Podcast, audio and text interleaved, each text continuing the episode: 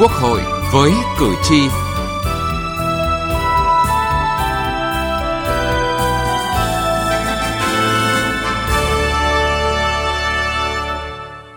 Thưa quý vị và các bạn, kỳ họp thứ 6 Quốc hội khóa 15 đã diễn ra thành công với việc xem xét quyết sách hàng loạt vấn đề hệ trọng trong công tác xây dựng pháp luật, giám sát tối cao và quyết định vấn đề quan trọng của đất nước – trong đó kỳ họp đã xem xét kỹ lưỡng, đánh giá thận trọng và có nhiều quyết sách mạnh mẽ. Đáng chú ý là điều chỉnh thời gian thông qua hai dự án luật sang kỳ họp gần nhất. Điều này cũng thể hiện việc đặt chất lượng dự án luật lên hàng đầu. Chương trình Quốc hội với cử tri hôm nay đề cập nội dung này.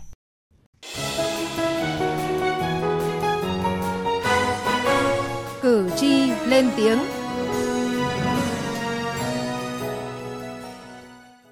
Thưa quý vị, thưa các bạn, Kỳ họp thứ 6 đã thông qua 7 luật 9 nghị quyết, cho ý kiến lần 3 đối với một dự án luật, cho ý kiến lần 2 đối với một dự án luật, cho ý kiến lần đầu đối với 8 dự án luật khác. Đáng chú ý lần đầu tiên tại một kỳ họp, Quốc hội quyết định chưa thông qua hai dự án luật để có thêm thời gian nghiên cứu hoàn thiện. Với luật đất đai sửa đổi, do đây là dự án luật có tính chất đặc biệt quan trọng, tác động rất lớn đến các hoạt động kinh tế xã hội và đời sống của người dân – nên sau khi thống nhất với chính phủ, Ủy ban Thường vụ Quốc hội báo cáo Quốc hội cho phép điều chỉnh thời gian thông qua dự án luật đất đai sửa đổi từ kỳ họp thứ 6 sang kỳ họp gần nhất của Quốc hội để tiếp tục nghiên cứu tiếp thu, chỉnh lý, giả soát kỹ lưỡng và hoàn thiện dự thảo luật,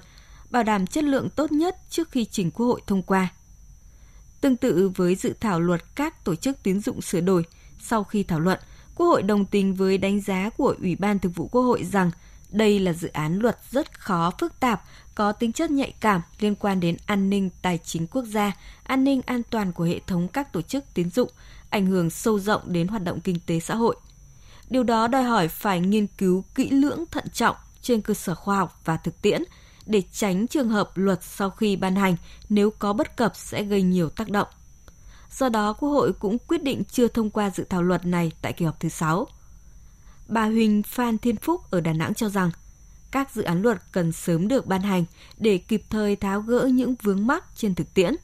Song việc chuẩn bị kỹ lưỡng đảm bảo chất lượng dự án luật phải đặt lên hàng đầu. Tôi rất ủng hộ về cái việc là Quốc hội chưa thông qua uh, luật đất đai sửa đổi lần này bởi vì uh, trong suốt cái quá trình lấy ý kiến thì chúng ta thấy rõ là có rất nhiều những ý kiến và có những cái nội dung vẫn còn đang tranh cãi rất nhiều và khi chúng ta chưa thống nhất được các nội dung này thì chứng tỏ là luật đất đai nó vẫn chưa thể ban hành mới để mà đưa ra được một cái chính sách thống nhất cho toàn xã hội. Chịu tác động trực tiếp của luật đất đai, nhiều doanh nghiệp bất động sản mong muốn luật sớm được thông qua. Tuy nhiên, khi Quốc hội lùi dự án luật sang kỳ họp gần nhất, thì ông Lê Tuấn Hải, một doanh nghiệp cho rằng đây là bước lùi cần thiết. Bởi theo doanh nghiệp, vấn đề định giá đất như hiện nay quy định trong dự thảo thì còn khá cảm tính. Các doanh nghiệp hiện nay bất động sản đang rất là uh, mong đợi cái, cái luật này được ra đời sớm và theo có đồng đồng bộ với nhau mà không bị đá nhau. Nhưng với hiện trạng hiện nay theo tôi nên dừng lại một chút làm cho thật cẩn thận thì vẫn là hơn bởi vì nếu mà làm ra mà không thực hiện được nó còn dối dám hơn rất là nhiều. Bản dự thảo mới nhất đã có nhiều chỉnh lý cho phù hợp với thực tiễn, nhưng vẫn còn 21 nội dung chưa thiết kế được phương án tối ưu. Ông Lê Hoàng Châu, Chủ tịch Hiệp hội Bất động sản Thành phố Hồ Chí Minh cho rằng chúng tôi rất tán thành là dừng chưa thông qua dự thảo luật đất đai tại kỳ họp lần thứ sáu vừa qua và phải có những cái giải pháp để xử lý 21 vấn đề nổi cộm. Còn đối với luật các tổ chức tín dụng sửa đổi, đại án SCB Vạn Thịnh Phát là bài học đắt giá về quản lý thanh tra giám sát của các ngân hàng để không còn tình trạng các ma trận người thân quen trong sở hữu, vô hiệu hóa các tầng nấc thanh tra giám sát. Việc lùi thời gian thông qua luật các tổ chức tín dụng sửa đổi được chuyên gia kinh tế Nguyễn Minh Phong cho là cần thiết. Riêng cái việc mà chưa có quy định kịp thời đó điều chỉnh hạn chế tình trạng sở hữu chéo bởi vì hiện nay qua những ví dụ như là của SCB, Quốc hội cần có một cái nghị quyết riêng về vấn đề chống sở hữu chéo để nó đảm bảo cơ sở pháp lý cho vấn đề xử lý nhanh hơn mạnh mẽ hơn cái tình trạng này tránh cái chuyện chúng ta lại đuổi theo để dập lửa cho những đám cháy bùng to hơn trước những hạn chế trong lĩnh vực đất đai và tài chính thì việc sớm thông qua hai dự án luật đất đai sửa đổi và luật các tổ chức tín dụng sửa đổi là cấp thiết. Song cấp thiết không có nghĩa là vội vàng. Rất cần xem xét thận trọng, nghiên cứu kỹ lưỡng, đặt chất lượng lên hàng đầu trước khi thông qua. từ nghị trường đến cuộc sống. Thưa quý vị và các bạn, tại phiên bế mạc kỳ họp thứ 6, Chủ tịch Quốc hội Vương Đình Huệ khẳng định các đại biểu Quốc hội đã phân tích thảo luận kỹ lưỡng các vấn đề lớn, quan trọng, nhất là các chính sách mới được đề xuất, đóng góp nhiều ý kiến sâu sắc để các cơ quan nghiên cứu tiếp thu, bảo đảm thể chế hóa đầy đủ kịp thời các nghị quyết của Trung ương. Quán triệt nguyên tắc, những vấn đề thực tiễn đòi hỏi đã rõ, đã được thực tiễn chứng minh là đúng, có sự thống nhất cao thì kiên quyết thực hiện. Những vấn đề chưa rõ, còn có nhiều ý kiến khác nhau thì tiếp tục nghiên cứu tổng kết thực tiễn, thực hiện thí điểm khi cơ quan có thẩm quyền cho phép. Đối với dự án luật đất đai sửa đổi và dự án luật tổ chức tín dụng sửa đổi, do tính chất đặc biệt quan trọng và phức tạp của hai dự án luật này, Quốc hội đã thảo luận đóng góp rất nhiều ý kiến xác đáng, đồng thời đã cân nhắc thận trọng nhiều mặt và quyết định xem xét thông qua tại kỳ họp gần nhất để có thêm thời gian nghiên cứu, tiếp thu, làm rõ những vấn đề còn nhiều ý kiến khác nhau, bảo đảm chất lượng và tính khả thi của các dự án luật này sau khi được ban hành. Tổng thư ký Quốc hội, chủ nhiệm văn phòng Quốc hội Bùi Văn Cường cho biết, việc Quốc hội chưa thông qua luật đất đai sửa đổi và luật các tổ chức tín dụng là thể hiện tinh thần cẩn trọng, trách nhiệm. Trong quá trình thảo luận hiện cũng còn những ý kiến khác nhau cần phải có thời gian để xem xét kỹ lưỡng, nhất là đánh giá tác động của chính sách. Nếu chính sách ban hành trong điều kiện thời gian ngắn mà chưa đánh giá kỹ lưỡng tác động chính sách thì luật khó đi vào cuộc sống. Việc chúng ta chưa thông qua luật đất đai thể hiện cái sự cẩn trọng, kỹ lưỡng để làm sao các luật chúng ta ban hành phải đáp ứng cái yêu cầu của cuộc sống có cái sự bền vững và đặc biệt nó không xung đột và mâu thuẫn trồng chéo trong các bộ luật khác. Do đó mà phải rất cần thời gian chứ không phải là vì phải thông qua ở tại kỳ họp này mà chúng ta cứ nhất trí để bấm nút thì sẽ làm cho cái hệ thống pháp luật có cái tính ổn định không giảm thế do đó mà cái sự cẩn trọng này là cần thiết và lùi vào cái thời điểm thích hợp hiện nay cũng đang báo cáo với cấp có thẩm quyền xem xét để có thể có một cái kỳ họp bất thường vào tháng 1 năm 2024. Trước đó, giữa hai đợt của kỳ họp thứ 6, Ủy ban Thường vụ Quốc hội đã cho ý kiến và thống nhất phương án chỉnh sửa với 12 vấn đề của dự thảo luật đất đai sửa đổi. Tuy nhiên, tới nay vẫn còn tồn tại một số nội dung lớn cần tiếp tục nghiên cứu hoàn thiện chính sách để có phương án tối ưu. Đại biểu Phạm Thị Hồng Yến, Ủy viên Thường trực Ủy ban Kinh tế cho biết. Một số nội dung lớn của dự thảo luật cần tiếp tục nghiên cứu để thiết kế các cái phương án tối ưu để báo cáo với Quốc hội bao gồm vấn đề về thực hiện dự án nhà ở thương mại, dự án hỗn hợp nhà ở và kinh doanh thương mại dịch vụ, mối quan hệ giữa các trường hợp thu hồi đất và thỏa thuận về nhận quyền sử dụng đất hoặc đang có quyền sử dụng đất thực hiện dự án phát triển kinh tế xã hội mà không sử dụng vốn ngân sách nhà nước. Vấn đề về việc quản lý khai thác và phát triển quỹ đất các trường hợp và điều kiện áp dụng các phương pháp định giá đất, cũng như là vấn đề về sử dụng đất quốc phòng an ninh kết hợp với hoạt động lao động sản xuất và xây dựng kinh tế. Và cuối cùng là vấn đề về trường hợp các tổ chức kinh tế có vốn đầu tư nước ngoài nhận chuyển nhượng dự án bất động sản. Đại biểu Nguyễn Thị Việt Nga, đoàn đại biểu Quốc hội tỉnh Hải Dương và đại biểu Phạm Văn Hòa, đoàn đại biểu Quốc hội tỉnh Đồng Tháp cho rằng khi chưa có cái sự đồng thuận cao ở một số các vấn đề thì chúng ta cũng không nên là vội vàng thông qua. Dự thảo luật đất đai nó đã rất dài rồi, cả liên quan trực tiếp đến gián tiếp nữa hơn 100 luật khác. Và hiện nay cái khó nhất là làm sao có thể tháo gỡ được cái nút thắt khi mà luật đất đai hiện hành đang gặp phải. Tôi nghĩ rằng bất cứ một cái sự xem xét thận trọng kỹ lưỡng nào cũng đều là rất cần thiết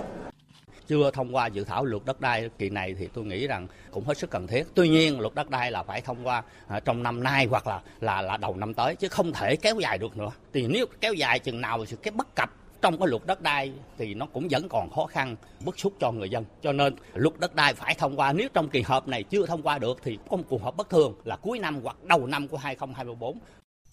về luật các tổ chức tín dụng, hiện có 3 vấn đề quan trọng còn ý kiến khác nhau gồm các biện pháp can thiệp sớm, kiểm soát đặc biệt, cho vay đặc biệt với các tổ chức tín dụng. Đây là dự án luật rất khó, phức tạp, có tính chất nhạy cảm. Chủ nhiệm Ủy ban Kinh tế của Quốc hội Vũ Hồng Thanh cho rằng, một số nội dung tại dự thảo luật cần phải tiếp tục giả soát hoàn thiện để bảo đảm phù hợp với nguyên tắc thị trường, bảo đảm an toàn, lành mạnh và ổn định của hệ thống. Ủy ban Thường vụ Quốc hội đề nghị chưa thông qua luật này tại kỳ họp thứ 6 Quốc hội khóa 15. Chất lượng của dự án luật là vấn đề phải được đặt lên hàng đầu để tránh trường hợp luật sau khi ban hành nếu có bất cập sẽ gây nhiều tác động. Vì vậy, Quốc hội xem xét chưa thông qua dự thảo luật tại kỳ họp thứ 6 mà sẽ xem xét thông qua tại kỳ họp sau. Sửa luật các tổ chức tín dụng, điều được dư luận quan tâm nhất lúc này là có chấm dứt được những vụ việc như đại án Vạn Thịnh Phát, SCB vừa qua hay không. Đại biểu Phạm Đức Ấn, đoàn đại biểu Quốc hội thành phố Hà Nội và đại biểu Nguyễn Công Long, đoàn đại biểu Quốc hội tỉnh Đồng Nai cho rằng giảm tỷ lệ sở hữu cổ phần cũng là một trong những giải pháp, nhưng nó không phải là tất cả. Nhiều cá nhân tổ chức sẽ ẩn danh thông qua các cái đối tượng không phải là người liên quan. Và vì vậy họ vẫn ờ, lách qua cái khe hẹp đó. Dự thảo luật cũng đã đề cập đến cái trường hợp là nhờ người khác đứng tên hộ cũng là một cái vi phạm pháp luật. Và tất nhiên cái điều khó ở đấy là làm thế nào để phát hiện được ra cái điều đấy thì Ờ, đòi hỏi trong cái hoạt động thanh tra giám sát cũng như các cái cơ quan bảo vệ pháp luật sẽ hỗ trợ để thực hiện, thực thi cái điều khoản này. Cái nguyên nhân mà dẫn đến là cái sai phạm lớn của Phạm pháp do chính là các cơ quan chức năng của chúng ta khi thực hiện cái vai trò quản lý nhà nước của mình không làm tròn, cử một đoàn thanh tra xuống, làm ừ, sau đó báo cáo trình lên thì nhưng mà không có kiểm tra lại, không có đối chiếu lại, không có kiểm soát lại đấy chính là một kẽ hở của chúng ta thanh tra xong lại có thể là sửa đổi lại những cái cái cái nội dung của mình thanh tra để mà làm sai hướng toàn bộ cái thông tin về cái doanh nghiệp của mình kiểm tra đây là cái điều nguy cơ rất lớn.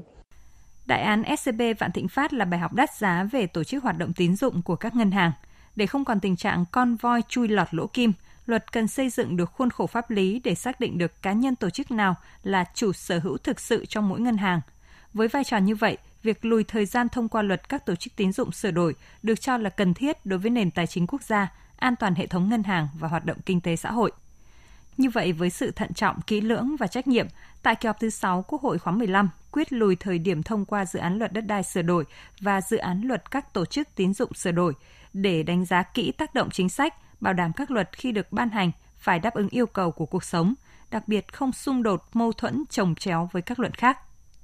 Chính tinh thần trách nhiệm, kỹ lưỡng và cụ thể hóa trách nhiệm này sẽ tiếp tục tạo ra những thay đổi về chất và lượng trong công tác làm luật trên tinh thần Quốc hội kiến tạo, có tính dẫn dắt, chủ động, cùng với đó là siết chặt kỷ cương kỷ luật trong xây dựng luật pháp lệnh. Từ đó tạo ra những chính sách không chỉ đi vào cuộc sống mà thực sự đón đầu thực tiễn như mong muốn. Thưa quý vị, đến đây chúng tôi cũng xin được kết thúc chương trình Quốc hội với cử tri hôm nay. Chương trình do biên tập viên Thu Huyền biên soạn. Cảm ơn quý vị và các bạn đã quan tâm theo dõi. Trẻ em là người dưới 16 tuổi. Trẻ em được nhà nước, xã hội và gia đình bảo vệ và chăm sóc – theo quy định của luật trợ giúp pháp lý, tất cả trẻ em, bao gồm trẻ em là người dân tộc thiểu số, thuộc diện được trợ giúp pháp lý miễn phí.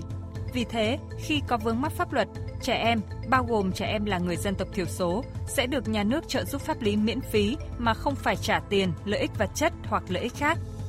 Trẻ em là người dân tộc thiểu số được trợ giúp pháp lý theo các hình thức sau đây. Được tổ chức thực hiện trợ giúp pháp lý, cử người tư vấn pháp luật, hướng dẫn, đưa ra ý kiến, giúp soạn thảo văn bản liên quan đến tranh chấp, khiếu nại, vướng mắc pháp luật, hướng dẫn giúp các bên hòa giải, thương lượng, thống nhất hướng giải quyết vụ việc. Được tổ chức thực hiện trợ giúp pháp lý cử người tham gia tố tụng, bảo chữa, bảo vệ quyền và lợi ích hợp pháp trước các cơ quan tiến hành tố tụng, công an, viện kiểm sát, tòa án. Được tổ chức thực hiện trợ giúp pháp lý cử người đại diện ngoài tố tụng trước các cơ quan nhà nước có thẩm quyền khác để bảo vệ quyền và lợi ích hợp pháp của trẻ Hiện nay, các tổ chức thực hiện trợ giúp pháp lý cho trẻ em nói chung và trẻ em là người dân tộc thiểu số nói riêng bao gồm 63 trung tâm trợ giúp pháp lý nhà nước trực thuộc Sở Tư pháp các tỉnh, thành phố trực thuộc Trung ương và các tổ chức tham gia trợ giúp pháp lý. Bạn có thể tìm thông tin liên hệ của các trung tâm trợ giúp pháp lý nhà nước và tổ chức tham gia trợ giúp pháp lý bằng cách truy cập danh sách tổ chức thực hiện trợ giúp pháp lý trên cổng thông tin điện tử Bộ Tư pháp, trang thông tin điện tử trợ giúp pháp lý Việt Nam – trang thông tin điện tử của Sở Tư pháp địa phương. Hoặc có thể gọi về Cục trợ giúp pháp lý Bộ Tư pháp theo số điện thoại 024 62 73 96 31 để được cung cấp thông tin liên hệ.